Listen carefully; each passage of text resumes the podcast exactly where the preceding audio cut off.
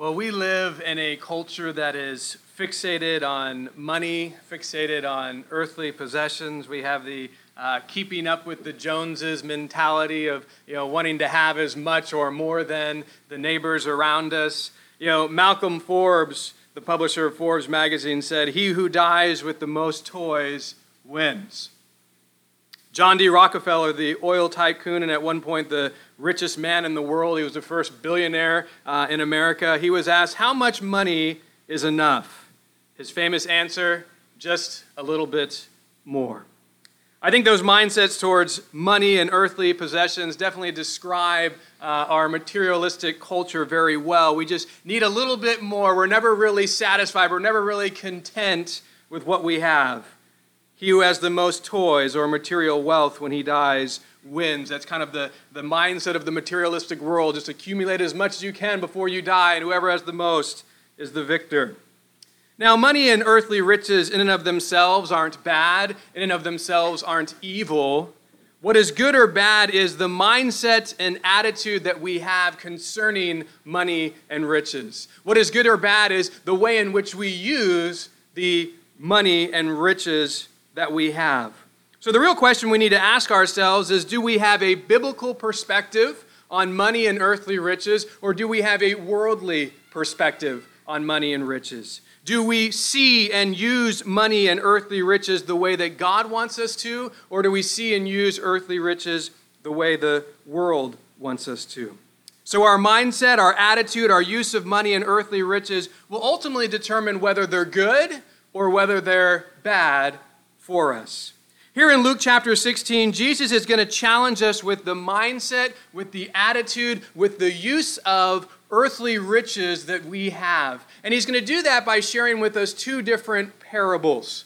Both of these parables are going to reveal the right and the wrong use of money and riches, the right and wrong perspective and mindset of earthly riches. This morning, we're going to look at the first parable that Jesus shares with us, and next week, we'll look at the second parable that he shares. But both parables, I think, are especially challenging to us in the culture that we live in today because we are faced with such a materialistic mindset around us all the time. And I think what Jesus shares here is very challenging, a very different perspective than what the world tells us our perspective should be concerning earthly riches. Well, let's look at this first parable uh, and what we can learn here from what Jesus shares. Luke chapter 16, starting in verse 1, says this He also said to his disciples, There was a certain rich man who had a steward, and on an accusation was brought to him that this man was wasting his goods. So he called him and said to him, What is this I hear about you? Give an account of your stewardship, for you can no longer be steward. Then the steward said within himself, what shall I do? For my master is taking the stewardship away from me. I cannot dig. I'm ashamed to beg. I have resolved what to do. Then, when I am put out of the stewardship, they may receive me into their houses. So he called every one of his master's debtors to him and said to the first, How much do you owe my master? And he said, A hundred measures of oil. So he said to him, Take your bid, bill, sit down quickly, and write fifty. Then he said to the other, How much do you owe? And he said, A hundred measures of wheat. So he said to him, Take your bill and write eighty. So the master commended the unjust steward because he dealt shrewdly. For the sons of this world are more shrewd in their generation than the sons of light. If you remember last week, Jesus shared with us three different parables, and those parables were directed to the Pharisees, the religious leaders, but the disciples were there listening in. Here in chapter 16, Jesus is now directing the parable, this first one, to the disciples, but the religious leaders are there also listening in. We'll see next week the second parable, it's going to be directed towards them. Now, the focus of this first parable is on the actions of a steward. A steward in that time was someone who managed a wealthy man's wealth, managed pretty much everything that he had. They, they managed someone else's money and resources. So the money and resources weren't theirs, but they had the privilege of enjoying it and using it for the profit of the master. Now, I want you to pretend for a moment that you have a steward. You have someone that manages all of your wealth, not just your money, but everything that you have. So every time you get paid from your job, it doesn't go to you, it goes to the steward. And the steward then pays your bills, the steward then invests your money, the steward then buys the things that are necessary. It's his job to manage everything. So if you had someone who did that, it wasn't you who did it, but it was a steward who did it, I think we can all agree that there would be a few important things that we would want in a person who's managing our wealth, some characteristics, some uh, qualities that we would want to see. The, the first important quality in a steward would be that they wouldn't risk us off. That they would be trustworthy. I think all of us could agree that we want to pick someone who is not going to steal our money, but is going to use our resources for us. Second, we would want someone who's going to manage our wealth wisely. So, another important quality is that they were a wise manager. Third, we'd want someone who understands that the wealth belongs to us, not to them personally, and that they use the wealth for our priorities and for our purposes, not for their own. So, they understand their role, that they're the steward of our wealth, not the master of our wealth. Now, the steward in this parable was not the kind of steward you would want managing your wealth because he wasn't someone you could trust not to rip you off, as we're going to see. He does that. He wasn't someone who managed your wealth wisely, as we can see that he wasted his master's wealth. He wasn't someone who understood that the wealth he didn't belong to him, instead, it belonged to the master. And he was supposed to use it for the master's purposes, not for his. Well, we're told that the steward was wasting his master's good, and the master finds out about this, and the master calls this man to himself, and he says that he wants him to give an account of his stewardship. You're going to have to tell me how you have used all the wealth that I have. Basically, the master is saying, I am now going to audit you. And you're going to now show all the paperwork and everything of all the transactions that you've made, and you're going to have to show me how you have used the wealth that I put you in a management position over. And the master concludes this uh, confrontation with the steward by saying, You know what? You can no longer be my steward. Essentially, you're fired. Now, before we look at what the steward does in response to what the master tells him that he now has to give an account of, of what he's done, I want us to note something that's very important about our own lives. If you have accepted Jesus as your Savior, Something important to understand is that God is now your master and you are now his steward. And as steward, everything we have ultimately belongs not to us, but to God. God has given us responsibility to be faithful stewards over what we have, but ultimately it's his. We need to be trustworthy with all that God has given us, to be wise managers of all that God has given us. And most importantly, we need to understand that we are the stewards of all that we have, not the master of all that we have. It ultimately doesn't belong to us, it belongs to Him. Now, there are four main areas of life. There's more than that, but I'm just going to list the four main areas where God has given us stewardship. Four main areas where he has said, you know what? I am giving this to you to manage, and I want you to manage it wisely. I want you to use it wisely, not for your own profit and your own glory and your own will, but for my profit and my glory and my will. The first area of stewardship that God has given to us is the area of earthly riches. God desires us to manage our earthly riches, our wealth, our money, our resources that we have in a wise way that profits Him and that brings him glory. Now, since both of these parables in Luke 16 are going to deal with that, we'll unpackage that more. The second area of stewardship that God has given to us is in the area of spiritual and practical gifts. 1 Peter chapter 4 verse 10 tells us that as each one has received a gift, minister it to one another as good stewards of the manifold grace of God. God has given each of us gifts, spiritual gifts, practical gifts, and He says, You know what? I want you to take the gifts that I have given to you, and I want you to be good stewards with them. I want you to manage them well. I want you to use the gifts that I have given you, not for your own pleasure and for your own interest, but for me. We need to understand that the gifts we possess are just that they're gifts. God's given to, them, to us for a reason, and that reason is He wants us to use it for Him. The third area Will you hit that for me? That stewardship that God has given us is the area of our time. Ephesians chapter 5, verse 15 through 17 says, See that you walk circumspectly, not as fools, but as wise. Important verse 16, redeeming the time, because the days are evil. Therefore, do not be unwise, but understand what the will of the Lord is. God wants us to be good stewards of our time. We all have the same amount of time every day. We have 24 hours in the day to do with as we please? No, to do with as the Lord would want us to. You know, time is something that once spent, you can never get back. And so we need to spend it wisely. That's why this verse is saying, redeem the time. Take advantage of the time you have. Use it in a wise way for the Lord. And the fourth area of stewardship that God has given to us is in the area of ministry.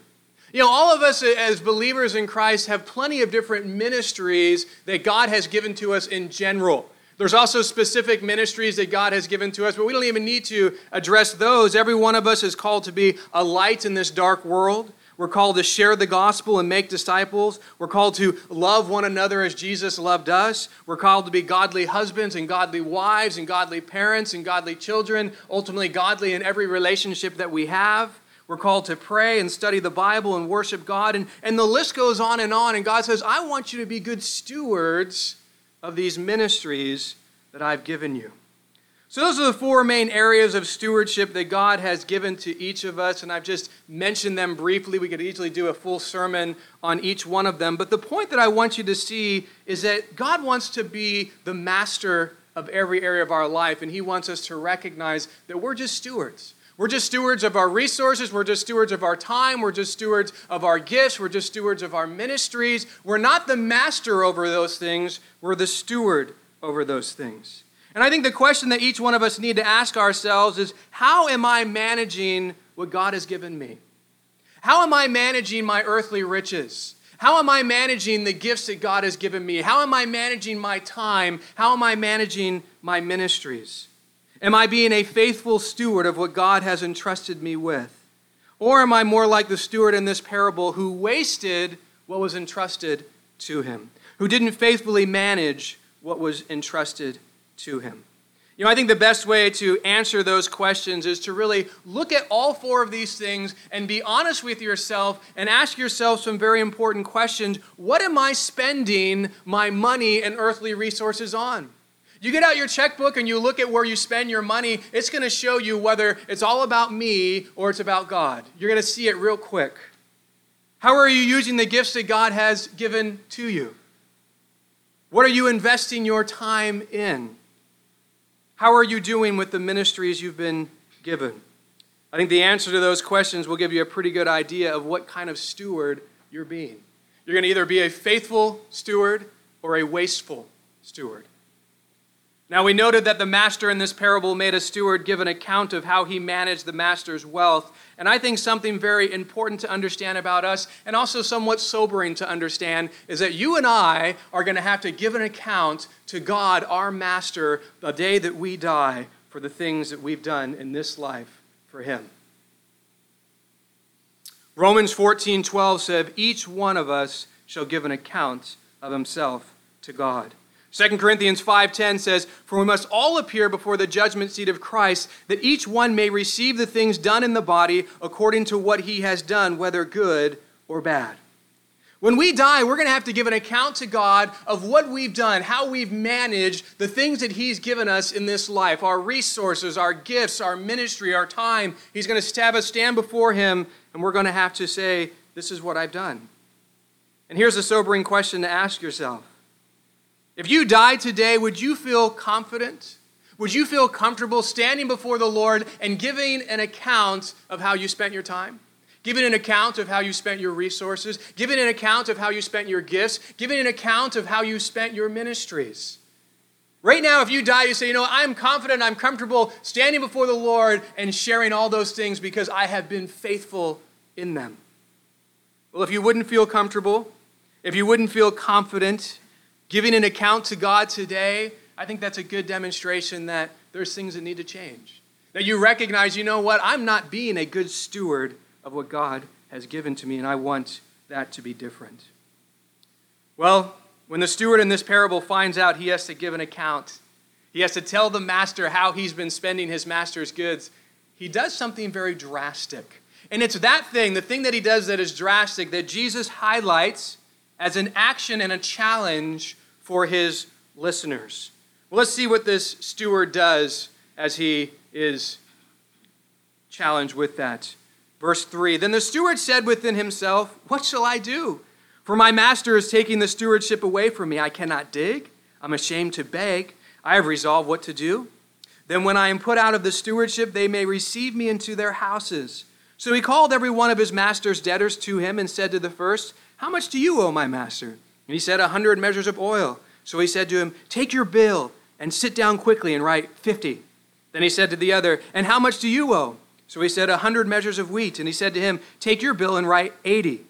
So the master commended the unjust steward because he had dealt shrewdly. For the sons of this world are more shrewd in their generation than the sons of light. the steward knows he's about to lose his job. He knows that he's in a bad position. He knows that his future is bleak. He says, You know what? I can't dig. You know, pretty much anyone can dig. I guess he's just a guy who's been in the office all day, and, you know, and he says, I'm too ashamed to beg. It's kind of funny. He's not ashamed to steal, but he's ashamed to beg. So he's kind of looking at his future and saying, you know what? Once I lose this job, the future looks very bleak for me. So what am I going to do? Well, as the steward thinks about his bleak future, he comes up with a plan to better his future, a plan to prepare for his future. And the way he prepares for his future is by making friends with the master's debtors.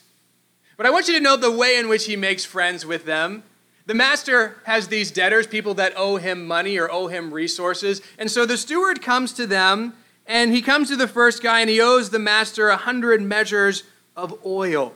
And he says, quickly write down 50. So he gives this guy a 50% discount. You're only going to have to pay 50 instead of a 100 measures of oil back to the master. Another owed a 100 measures of wheat, and he only made him pay 80. So he gives him a 20% discount. Now, what this steward is doing is saying, you know what? I'm going to get into the debt of these guys. They're going to now owe me because I've just saved them a bundle of money. And now, when I get thrown out of the master's house, guess where I'm going? I'm going to go to these guys' house. I'm going to go spend time with them. They're going to feel obligated to invite me in and let me stay because of what I've just done to give them this great discount. Obviously, it's dishonest. But you know, when the master sees what the steward did, we're told he commended the unjust steward because he dealt shrewdly. Now, this is interesting. The Greek word translated shrewdly means to make wise use of an opportunity. To make wise use of an opportunity. When this unjust steward found out his future's bleak, found out he's going to lose a job, found out he doesn't know what he's going to do, he says, You know what? I'm going to make use of an opportunity now for the future. I'm going to do something now to try to take care of my future. And what does he do? He goes and he ultimately rips off his master in order to gain approval with these guys. Now, this is interesting because obviously, as you, as you read this, some Christians have had problems with it because at first glance, it might seem like Jesus is saying, Hey, it's good that this guy ripped off his master. Hey, it's good that this guy was deceitful. Hey, it's good that this guy did this. That's not what Jesus is focusing on. It's not what Jesus is commending. He's not focusing on his dishonesty or his deceit. He's praising his shrewdness, using his present opportunity to provide for his inevitable future needs. Notice Jesus calls this man unjust. He's very clear what this guy is. He's an unjust steward, he's an ungodly guy. His actions are sinful, but Jesus is also pointing out we can learn a valuable lesson from him. He says, For the sons of this world are more shrewd in their generation than the sons of light. The point Jesus is making is that the unjust steward is more shrewd and wise when it came to an opportunity for the future than many sons of light, than many followers of Christ are. Something we need to understand is that Jesus uses two different types of parables parables of comparison and parables of contrast. Last week we saw three parables of comparison. The most famous one was the parable of the uh, prodigal son. God is comparing himself to that loving father who forgives his son, who brings his son back. It's a, it's a comparison. God saying, I am like this. And the parable of the, the prodigal son was the, the wayward son, the, the sinful son who needed to come and, and repent. And he's saying, lost people are like this. It's a comparison. But yet, here in this parable, it's not a comparison, it's a contrast. Jesus isn't saying, you guys need to be those unjust or unfaithful stewards. You guys need to be deceitful. You guys need to be, you know, crafty and cunning in that way. He's not saying that. He's saying this unfaithful steward was shrewd.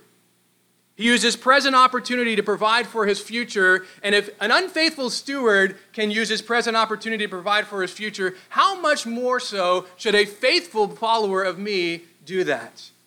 In chapter 18 of Luke, we're going to see another contrasting parable. God's going to talk about the unjust judge. And he's contrasting the unjust judge with the just judge, our Heavenly Father. He's not comparing himself to it. He's not saying God is an unjust judge. He's saying it's a contrast. If the unjust judge knows how to deal justly at some point in time, how much more will the just judge, God of all the universe, always deal justly?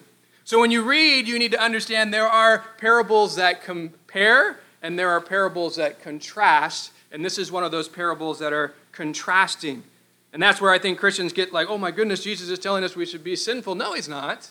He's saying there's a specific attribute within this unjust steward he was shrewd. And he didn't use his shrewdness in a godly way, he used it in a sinful way, but yet the shrewdness is what Jesus is emphasizing because he took that present opportunity and focused on the future. How can I use what I have now to help benefit my future? And Jesus is saying, you know what, as believers in him, we should take advantage of what we have now to benefit the future. The unfaithful steward saw what was coming. He saw he was going to have to give an account of his stewardship, so he used what was entrusted to him while he still could to prepare for his future. As Christians, we're going to have to give an account to God for our stewardship, but are we making wise use of the opportunity of the stewardship God has given us? Are we using what he has been entrusted to us to prepare for our future? You know, the world often does a great job of taking advantage of the present prepare for the future, usually using sinful tactics. But oftentimes, Christians aren't as focused on that of taking advantage of what we've been given now with a mindset of the future, how we're going to prepare for the future. So, through this parable, Jesus is saying a faithful steward will use his master's wealth shrewdly or wisely to provide true riches for eternity. Well, in verses 9 through uh, 13, Jesus is going to give us the application. So oftentimes he shares parables, and then right after that, he explains what he wants his listeners to take away from it, and that's what he's going to do here as well. Verse 9, and I say to you, make friends for yourselves by unrighteous mammon, that when you fail, they may receive you into an everlasting home. He who is faithful in what is least is faithful also in much and he who is unjust in what is least is unjust also in much. Therefore, if you have not been faithful in the unrighteous mammon, who will commit to your trust true riches? And if you have not been faithful in what is another's man's, who will give you what is your own? No one can serve two masters, for either he will hate the one and love the other, or else he'll be loyal to the one and despise the other. You cannot serve God and mammon. There are three points that Jesus wants us to take from this parable of this unfaithful steward. The first point is in verse 9. He says, I say to you, make friends for yourselves by unrighteous mammon, that when you fail, they may receive you into an everlasting home. Now, this word mammon is a Aramaic word. It means riches. So when Jesus says, make friends for yourself by unrighteous mammon, he's speaking about using the riches of this world. So make friends by using the riches of this world so that when you fail, they may receive you into an everlasting home. Notice that Jesus uses the unjust steward as an example, but then he changes some important elements for us. The unjust steward uses the riches of the world to make for himself friends so that when he got fired, those friends would welcome him into their homes. Jesus is saying, as believers, we should do something similar, but with a different purpose. Notice the friends that we are challenged to make are going to receive us into an everlasting home, which is speaking of heaven. The first point that Jesus makes in this parable is to use the earthly riches and resources that God has given you with a focus on eternity. To use the earthly riches and resources that God has given you with a focus on eternity. We need to use the resources we have in this life to help spread the gospel, to help make disciples, to help impact people for eternity.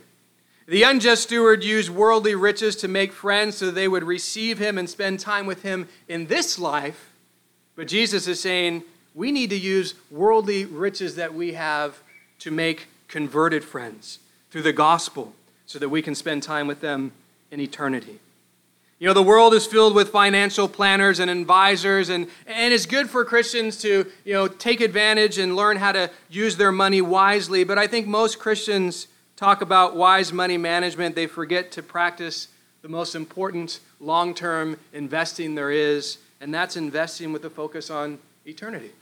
Oh, yes, we have investments for retirement, for when we're old, for when we're going to need more money, and there's nothing wrong with that. But so often Christians aren't focusing on something that's even greater than when I'm in my 60s or 70s or 80s. But what happens in eternity?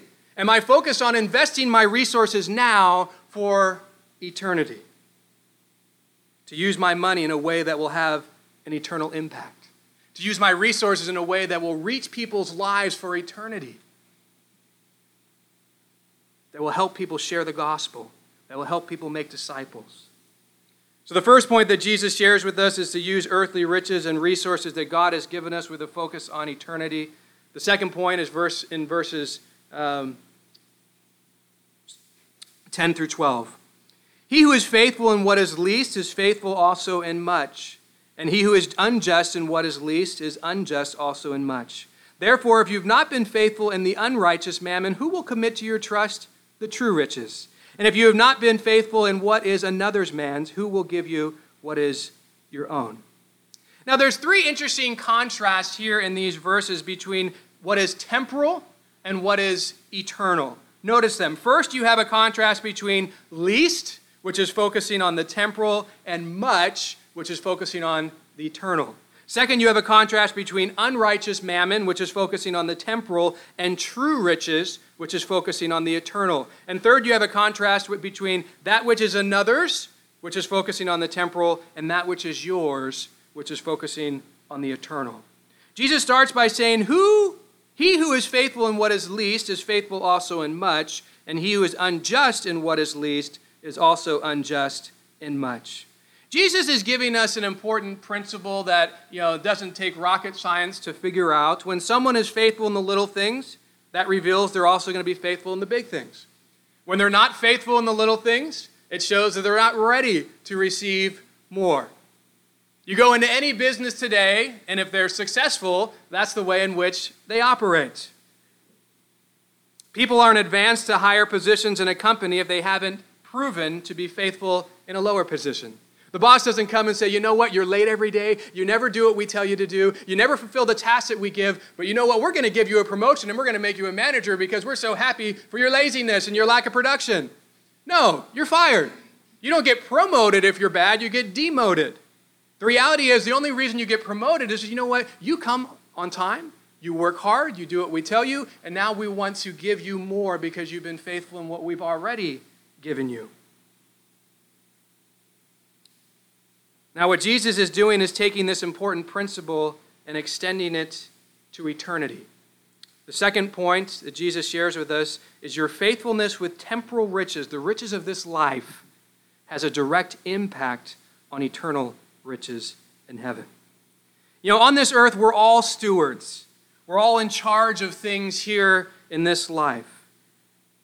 And those things are another's, as we already noted, speaking of God's. He's the master, we're the stewards. So in this life, these things don't belong to us, they belong to Him. We're just stewards. But you know what? There's going to come a time when we're in heaven and the things that we do have actually will belong to us. The earthly riches that we have, we will enjoy for eternity in heaven. They're not going to be God's, He's going to give them to us. We're not going to be the stewards of them, we're going to be the masters of them. And so Jesus is saying, here in this life, you're the steward of these things, and how you use those things in this life will determine how much of a master you are of the things that you'll be, receive in heaven. But here's the main point that Jesus is making the amount of true riches that we'll receive in heaven depends on how faithful we are to manage the earthly riches God has made us stewards over in this life. what you're going to receive as eternal rewards in heaven depends ultimately on how you use the earthly resources God has given you. This is what Jesus is communicating when he says, Therefore, if you've not been faithful in the unrighteous mammon or earthly wealth, who will commit to your trust true riches, heavenly riches? And if you've not been faithful in what is another man's, God's, who will give you what's your own? If you haven't been faithful to manage God's resources here in this life, why is He going to reward you in eternity? This principle is clearly seen in 1 Corinthians chapter 3 verses 11 through 15 and Paul talking about eternal rewards. Notice what he says. For no other foundation can anyone lay than that which is laid, which is Jesus Christ. Now if anyone builds on this foundation of Jesus Christ with gold, silver, precious stones, wood, hay, straw, each one's work will become clear, for the day will declare it, because it will be revealed by fire, and the fire will test each one's work of what sort it is. If anyone's work which he had built on it endures, he will receive a reward. If anyone's work is burned, he will suffer loss, for he himself will be saved, yet is through fire. When you and I die as believers, you know, sometimes we have this concept of, well, Jesus died for our sins, and when we stand before him, we're not going to be judged. No, we're not going to be judged for our sins. Our sins have been wiped white as snow. We're not going to be condemned or sent to hell from them because we've accepted Jesus. But there is going to be a judgment. There is going to be an accountability. There's going to be us giving an account. Now that we've accepted God and all the resources that he's given to us and the stewardship that we've been given, we're going to stand before him and give an account for that. And this is what this passage is talking about. The things that we have done for God are going to be like gold and silver and precious stones. And when they're tested by the fire, they're going to last and you're going to have an eternal reward for them. So, the things that we've done in this life, when we've been good stewards of our money, good stewards of our gifts, good stewards of our time, good stewards of our ministries, when we've done them for God's will and God's purposes, not our own, God says, when you stand before Him after you die, He's going to say, Here are eternal rewards for being a good steward in this life. But you know what? All of us are guilty of not being good stewards in some of those areas or in all of those areas at points in time, and resources that we use for our own glory instead of God, time that we wasted, gifts that we didn't use. And we're going to stand before God, and those are going to be what this passage is saying wood, hay, and stubble. And when the fire gets those, it consumes them. No eternal reward for those because those weren't done for the Lord. But an important verse in all of that is notice what verse 15 says If another one's work is burned, he will suffer loss, but he himself will be saved, yet is through fire. Notice the important phrase, but he himself will be saved. This is not discussing an issue of losing your salvation because you haven't been a faithful steward of what God has given you. This is saying, you know what? We're all going to have to give an account as believers before the Lord.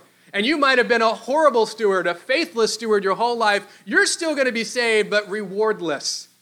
All the ways in which you could have been rewarded for serving the Lord properly in this life, you squandered and wasted. And so when you stand before Him, all the rewards you could have received, you're not going to get. You're still going to be in heaven, you're still going to be with the Lord, but yet you're not going to have the rewards that you could have had if you would have been faithful in your stewardship. You know, you and I are 100% guaranteed to lose all the money and possessions we accumulate on this earth. All of us are going to die, and all of us are going to lose everything that we've acquired and accumulated here. You're 100% guaranteed of that. You know what? You're also 100% guaranteed to keep all the rewards you store up in heaven, and you get to keep them for all eternity. The sad reality is, many Christians major on resources and storing up things in this life, and minor on storing up treasures in heaven. And this is why Jesus says some very important words to us in the Sermon on the Mount, Matthew chapter 6, verse 19. Don't lay up for yourselves treasures on earth, where moth and rust destroy and where thieves break in and steal, but lay up for yourselves treasures in heaven, where neither moth or rust destroy, and where thieves do not break in and steal. For where your treasure is, there your heart will be also. Jesus challenged, you know what, you really want to store up treasures? Do it in heaven. Use your earthly resources for God, and you'll store up heavenly resources and gifts. So, the first point Jesus shares with us is to use the money and resources that God has given us with a focus on eternity. The second point that Jesus shares with us is our faithfulness with temporal riches God has made us stewards over directly impacts the eternal rewards we'll receive. The final point that Jesus makes is in verse 13. No servant can serve two masters. For he either will hate the one and love the other, or he will be loyal to the one and despise the other. You cannot serve God and mammon. You know, there are a lot of people trying to serve two masters. The two masters that Jesus is referring to here is first God, and as we already noted, mammon, that Aramaic word that's speaking of riches of this life. I'm trying to serve God and I'm trying to serve the riches, the wealth, the, the materialistic mindset of this culture at the same time. And Jesus says, you know what? You need to understand serving two masters is impossible. You might think that you're doing it, you might think you're being successful in it, but it's impossible. And here's the ultimate result of trying to serve two masters. He says, You're going to love one and hate the other. You're going to despise one and you're going to be loyal to the other. And here's the problem people who are trying to serve God and serve materialism and, and the, the treasures of this life, ultimately, the end result is they love the one they shouldn't, which is the riches of this world, and they start to hate the one they shouldn't, which is God. They start to be loyal to the riches of this world instead of loyal to God. You cannot serve the riches of this earth and God at the same time. The third point that Jesus shares with us is you can only have one master. And obviously, his point is that master needs to be God. But that's the reality. No matter who your master is, there can only be one. If it's materialism, if it's the, the wealth of this world, then that's what it is. Don't deceive yourself into thinking that you can have that and God as your master. You're only going to have one master. The question is, who is it? You know, there are a lot of Christians who say, Oh, oh I give my life to God to do with as He pleases. But that doesn't include their money, that doesn't include their riches. Those things, their mindset is, oh, no, no, I've earned that. I do what I want with that. I do it as I please with that. That's not God's, just everything else is. Those kind of Christians are trying to serve two masters and it doesn't work. You can only serve the one master. Now, the point that Jesus makes here, I think, is very important that he puts it at the end because it connects with the two points that he made before. Because Jesus has already challenged us to use earthly riches and resources that God has given us with a focus on eternity. And how our faithfulness with temporal riches that God has made us stewards over will impact the eternal rewards we'll we receive. So, the main challenge Jesus has given us is to use our earthly riches and resources in this life for God's purposes and for God's glory. To recognize that everything we have belongs to Him, and I'm supposed to manage it on his behalf. But guess what? The only way that you and I are going to take up that challenge, the only way that you and I are going to manage all that we have in this life for God is if God is our only master. If we're trying to say, I have God as my master and earthly riches as my master, Jesus is saying, here's the problem.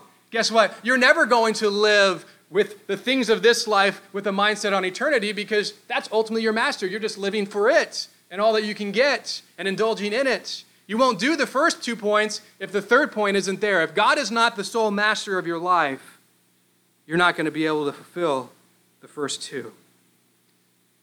So if you're struggling with using your money and resources for God, if you're struggling with tithing money to God, if you're struggling with helping another brother and sister in Christ who's, who's financially hurting if you struggle with supporting a ministry or a missionary work that God is doing, if you struggle giving to people who are in desperate situations, ultimately, if you struggle letting go of your money or struggle letting go of your resources, I think that's a good sign that perhaps you're trying to serve two masters.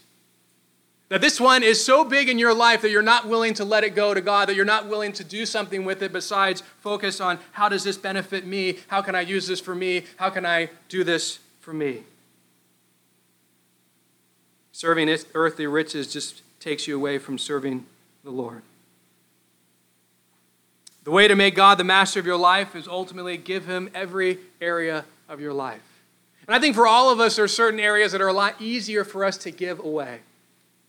For some, giving away riches, giving away money, that's not a big deal, but giving away time, whoo, I don't know about that, God. You can have my money, but don't expect me to give you my time. For others, you know, they're fine with time, but, you know, they don't want to give God the gifts that they have. I'm using those gifts for me. Those are great gifts. Thanks for giving them to me, but, you know, I'm going to use them for my glory. Or for others, you know, it's the ministries that God has given that they really don't want to be faithful in. You know, I know that you've called me to be a godly husband and, and father and, and a man of God or a woman of God, but you know what? I'm not really too concerned about being faithful in those. You know, I vividly remember the day I finally understood this vital truth.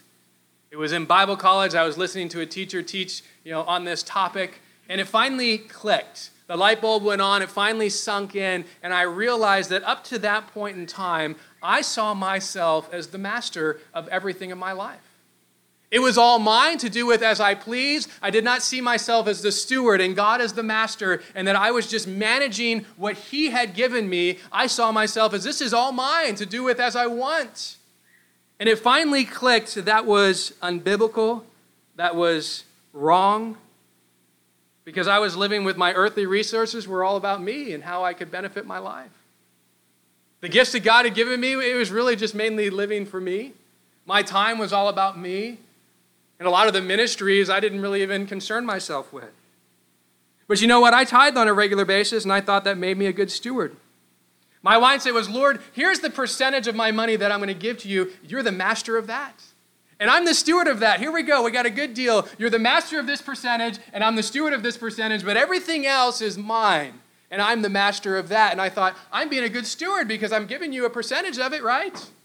And God showed me, no, no, no. It's nice that I get this percentage, but you know what?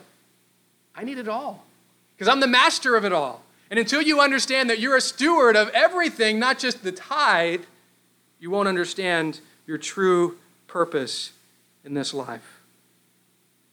I remember at the end of that class, I got alone with the Lord and repented for really living all the way up to that point in time as the master.